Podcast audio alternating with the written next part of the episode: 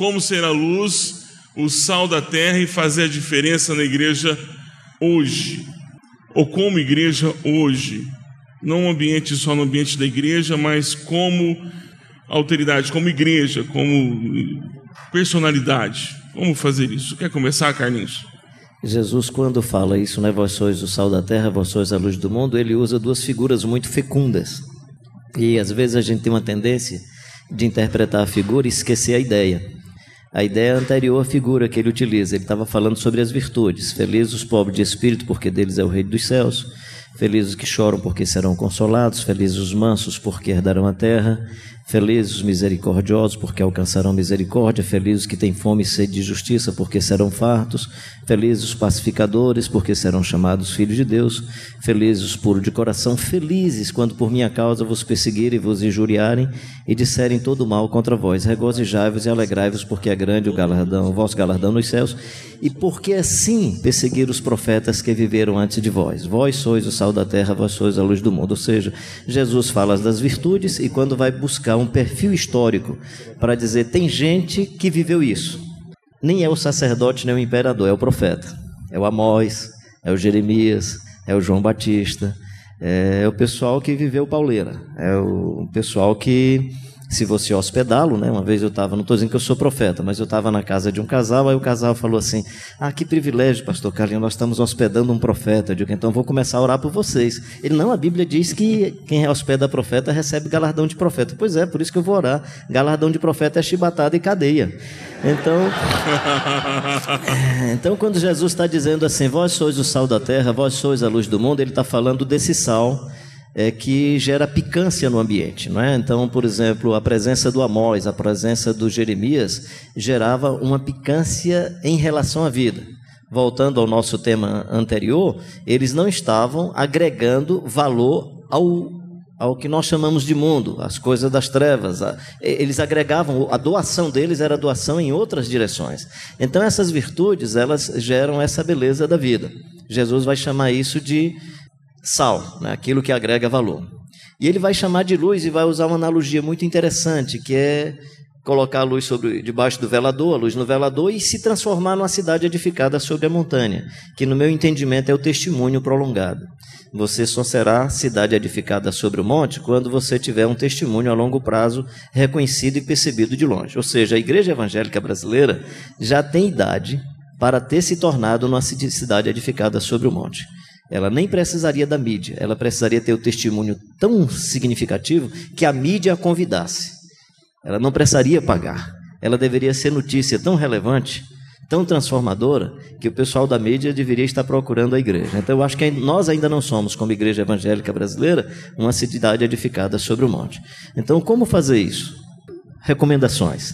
Na sua comunidade, seja um seguidor do Jesus de Nazaré e procure fazer aquilo que Jesus fez. Não pergunte se a igreja acolhe pobre, pergunte se você está acolhendo na sala da sua casa e na sua casa. Só exija à igreja aquilo que você já estiver fazendo. É, se você é melhor do que a igreja, então, por favor, evangelize a sua igreja.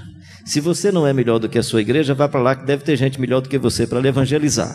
Então, assim, uh, acho que seguiu Jesus de Nazaré. Na nossa conjuntura religiosa, marcada não só pelo poder, mas pelo poder mágico e pelo poder da magia, por esse poder que, entre aspas, parece ser de Deus, faça como Jesus de Nazaré fez.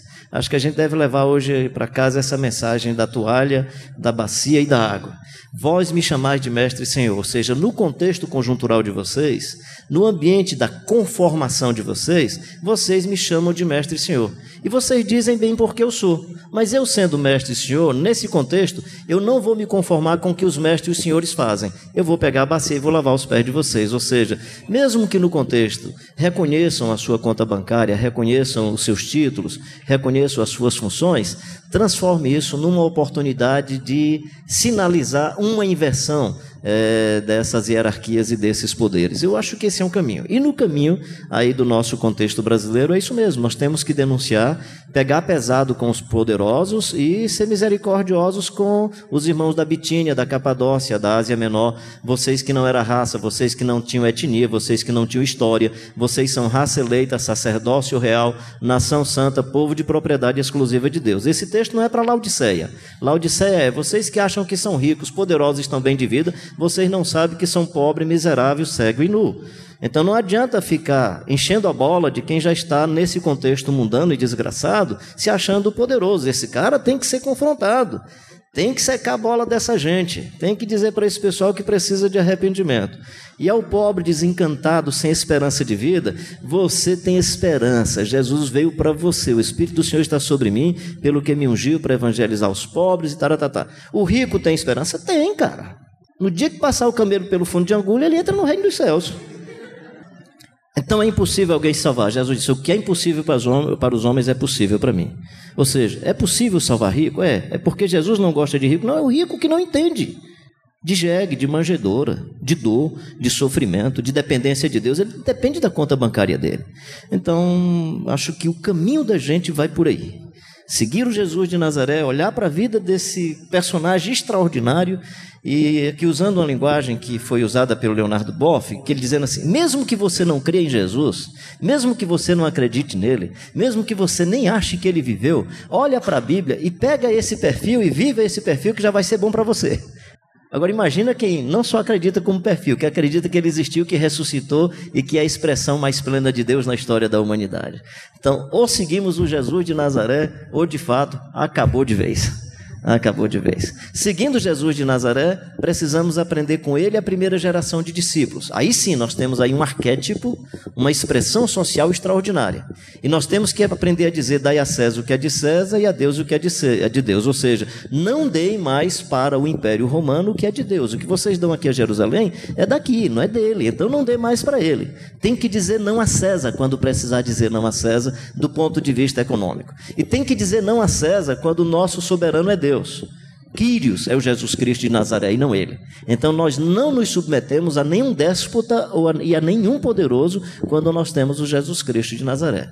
Nós precisamos resgatar essa, esse perfil da igreja evangélica brasileira da década de 20, da década de 30, até a década de 50. Até final da década de 50 nós tínhamos uma igreja evangélica brasileira. Eu tinha um pai que eu dizia assim: o senhor foi preso lá na no município, na cadeia de Itaú. Preso não, eu fui embromado por aquele delegado, né? Nunca fui preso, né? Porque pregando o evangelho, os caras pegavam, ficavam com ele até 11 horas da noite para ele não fazer culto. Ele, e o senhor pensa que culto só funciona 11 horas da noite? Tem culto depois de 11 horas da noite, vou para a praça.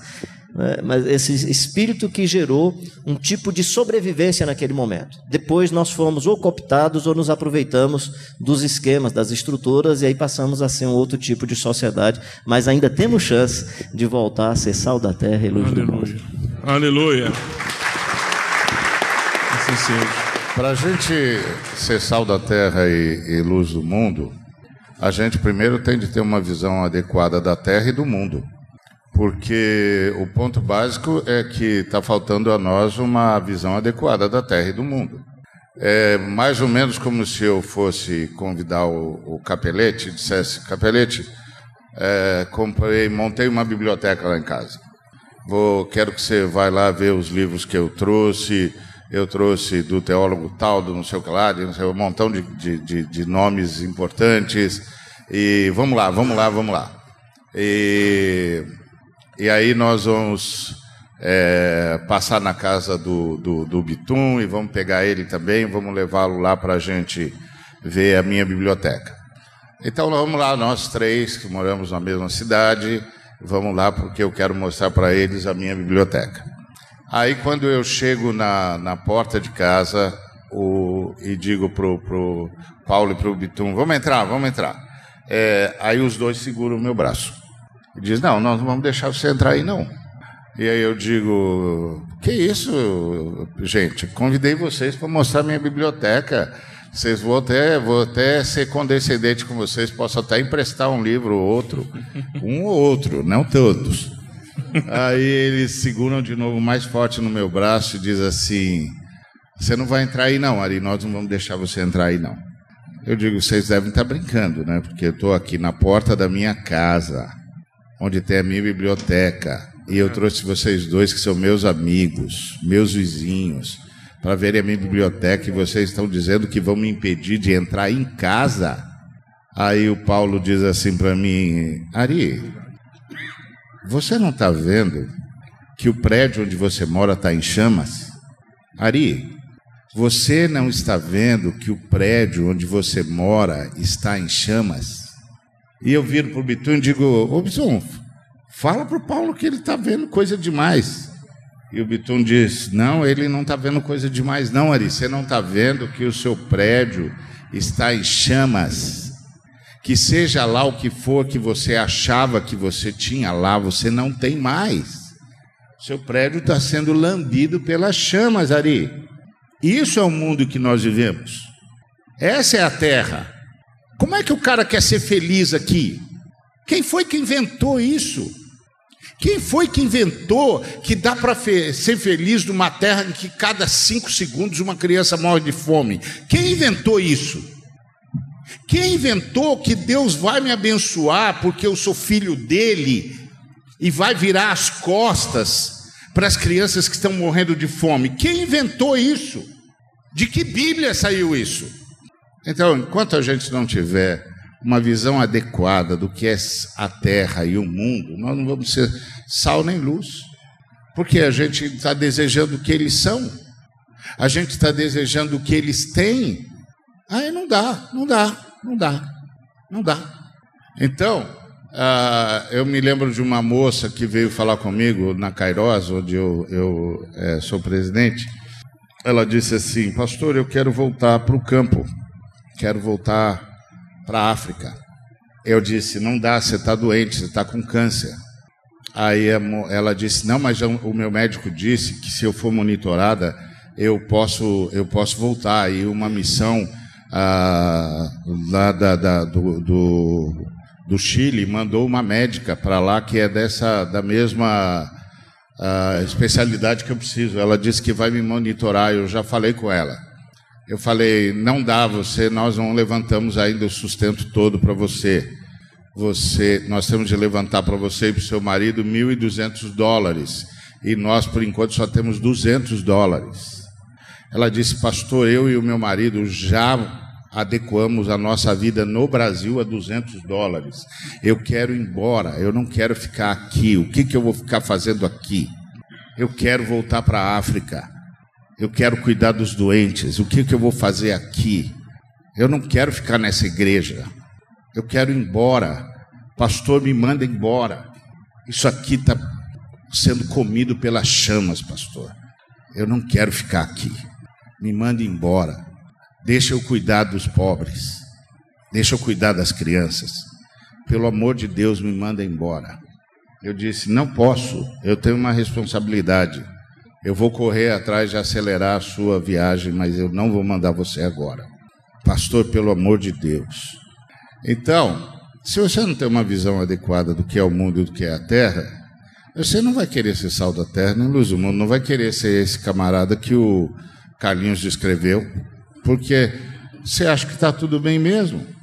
Eu me lembro de um homem que chegou para mim e disse assim: Não, nós precisamos eleger um governo que nos leve para o primeiro mundo. Eu disse: Mas o primeiro mundo só é primeiro mundo às custas da miséria da África, às custas da miséria da, de algumas regiões da Ásia. Você está querendo que a gente se una aos exploradores do mundo? Disse: Não, nós temos de ser como os americanos. Os americanos são 3% do mundo e consomem 33% do planeta. O que, que você quer? Você não é crente? Você não é crente? Você não é servo de Jesus? O que, que houve com você? É isso, irmãos. Se eu não sei exatamente o que é o mundo e o que é a terra, não vou ser sal e luz mesmo. Então, acho que essa é a primeira coisa que a gente tem de aprender para a gente poder ir nesse caminho que o Carlinhos e, e, o Ricardo sugeriram, que é o caminho da cruz, que o, o Capelete falou. É isso aí. Eu, eu acho da seguinte forma: se esse dobrar o joelho que fizemos foi de arrependimento, nós vamos nos tornar sal e luz. Amém. Agora, se você dobrou o seu joelho só com sintomas religiosos, nós não vamos ser sal e luz. Né? Eu acho que essa ação que o Carlinhos propôs, que ou acaba, ou Deus nos dá uma nova chance, a gente tem que sair daqui com isso. 2 bilhões e 500 milhões de pessoas não têm o que comer no mundo. O salário de 85 pessoas mais ricas do mundo tem que somar 3 bilhões e 500 milhões de pessoas pobres para ter uma diferença social e econômica gigantesca. 1 bilhão e 800 milhões de pessoas não têm o que beber, água potável no mundo. E depois nós vamos falar que nós somos crentes, que nós somos sal da terra. Está faltando habitação no Brasil, tem muita gente morando na rua. Só em Nova York passa de 50 mil pessoas morando na rua. Em São Paulo tem mais de 14 mil pessoas morando na rua. Como que nós vamos deixar? Como que vamos ser sal da terra desse jeito? Aí a gente fica pensando mais próximo. Tem 54 mil pessoas espalhadas nas favelas por aí que não tem onde morar.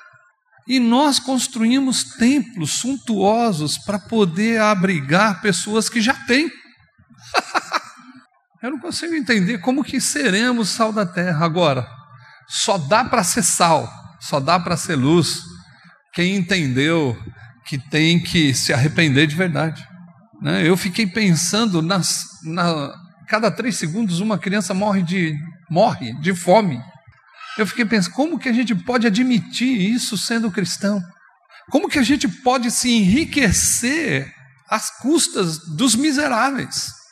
Eu não, eu fico pensando, eu falo, puxa, mas como que eu vou fazer para ser sal da terra, para ser luz do mundo? O arrependimento tem que gerar atitudes.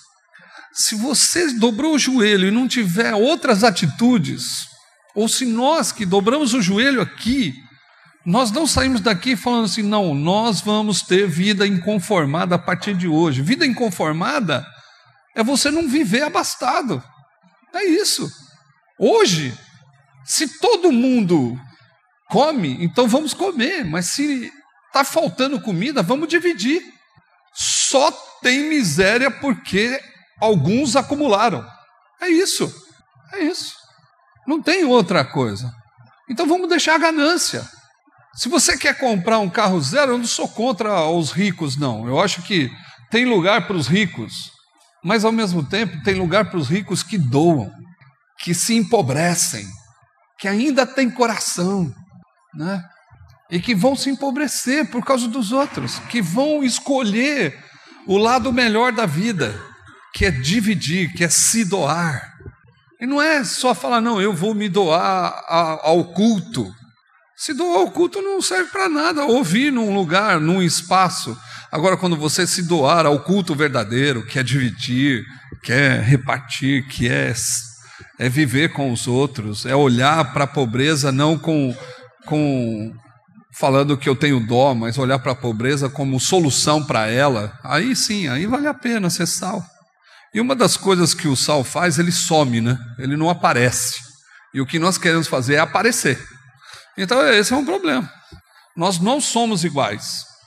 Então, a gente não tem condição de, de não aparecer, porque nós não somos iguais, nós queremos ser diferentes. Nós achamos que somos melhores.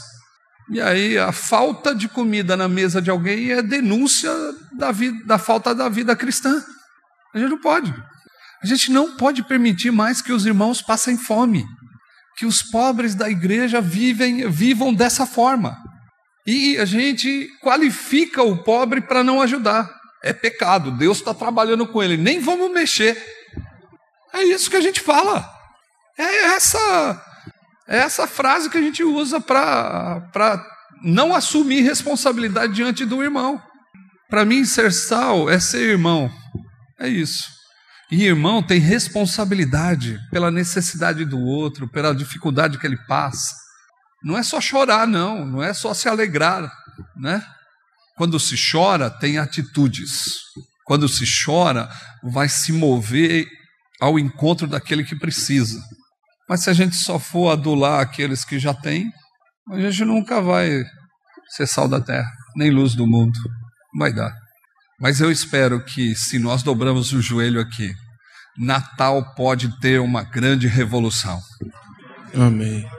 Amém. Se de verdade nós saímos daqui com um outro olhar para o mundo, como o Ari falou, está pegando fogo, precisamos mudar. Precisamos ser aqueles que vão apagar o fogo, aqueles que vão trabalhar pela igualdade, pela justiça. Né? Eu acho que A gente precisa mesmo é, é se entregar. Porque eu, quando eu ouço o Carlinhos falar, o Ari e tudo, eu falo, eu preciso me converter mais às pessoas. Não adianta só se converter a Jesus.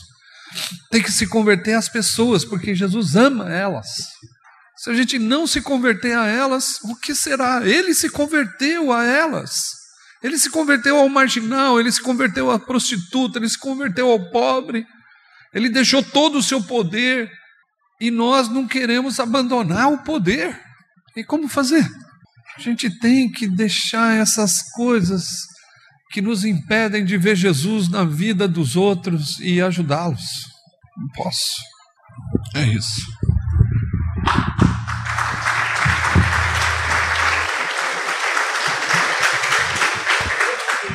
Eu queria só dar uma palhinha aí no que o Paulo falou. É, a gente tem, para ser sal da terra, tem de ter uma visão adequada sobre o mundo e sobre a terra, e tem de ter uma visão adequada sobre nós, que é: eu não me pertenço, eu pertenço a Jesus, e eu não tenho nada, eu administro o que é de Jesus. E para administrar o que é de Jesus, eu tenho dons. Então, os irmãos que conseguem administrar recursos e gerar recursos, eles fazem isso em nome de Jesus. Os recursos são de Jesus e é para o bem da humanidade, não é para eles. É como o camarada dono de igreja que o pastor chegou para o pastor, é, um pastor forte, bíblico, e, e que estava mudando a igreja. E aí o, o irmão dono de igreja foi lá enfrentar o pastor e disse para o pastor: Eu sei que o senhor não entende o que eu faço nos meus negócios, o senhor não tem a vivência que eu tenho, o senhor não está onde eu estou e por isso o senhor está aí. E aí o pastor disse: Você está enganado. Eu não estou aqui porque eu não sei fazer o que você faz. Eu estou aqui porque você não sabe fazer o que eu faço. E se eu tivesse no seu lugar, eu faria melhor. Para início de conversa, eu não chamaria de meu o que é de Jesus Cristo. Você está enganado. Não é seu. É de Jesus Cristo. Você está administrando para Ele. E olha como você está administrando. Você devia ter vergonha, disse o pastor, porque você não vai passar pelo juízo. Porque você usurpou o que era de Jesus Cristo. Era para o bem da humanidade e você roubou era para o bem de todos os seres humanos e você usurpou. Você recebeu os dons e você os usou para si.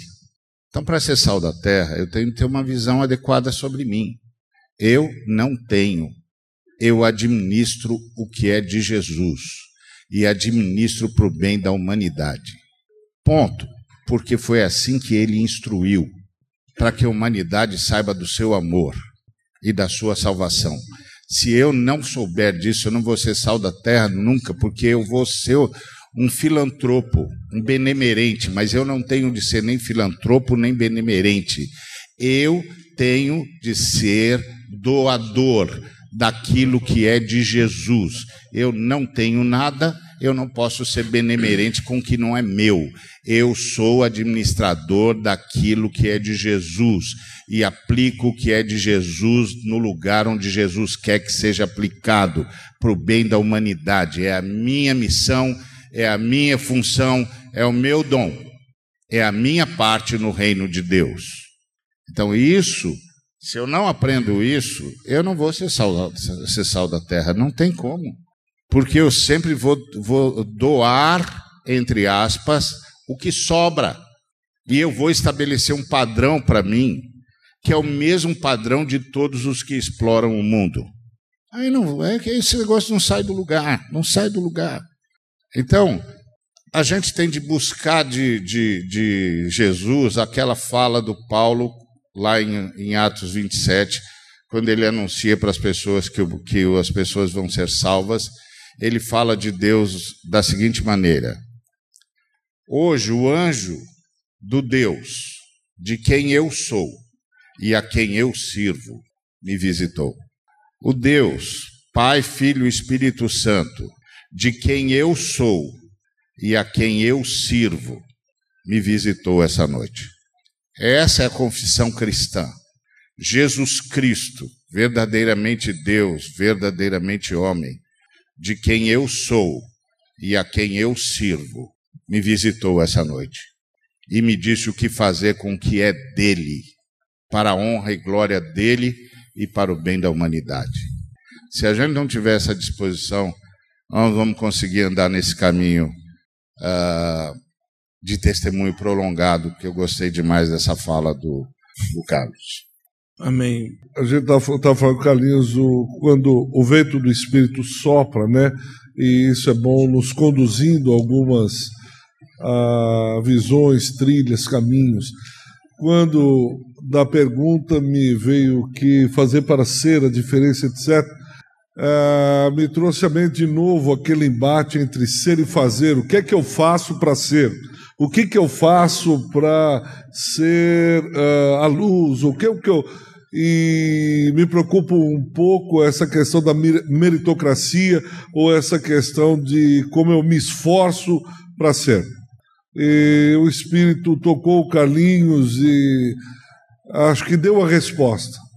Nós não fazemos para ser, mas é o decreto de falência que nós não conseguimos como o Ari orou e disse: Olha, nós não conseguimos, a gente vai fazer e se atrapalha.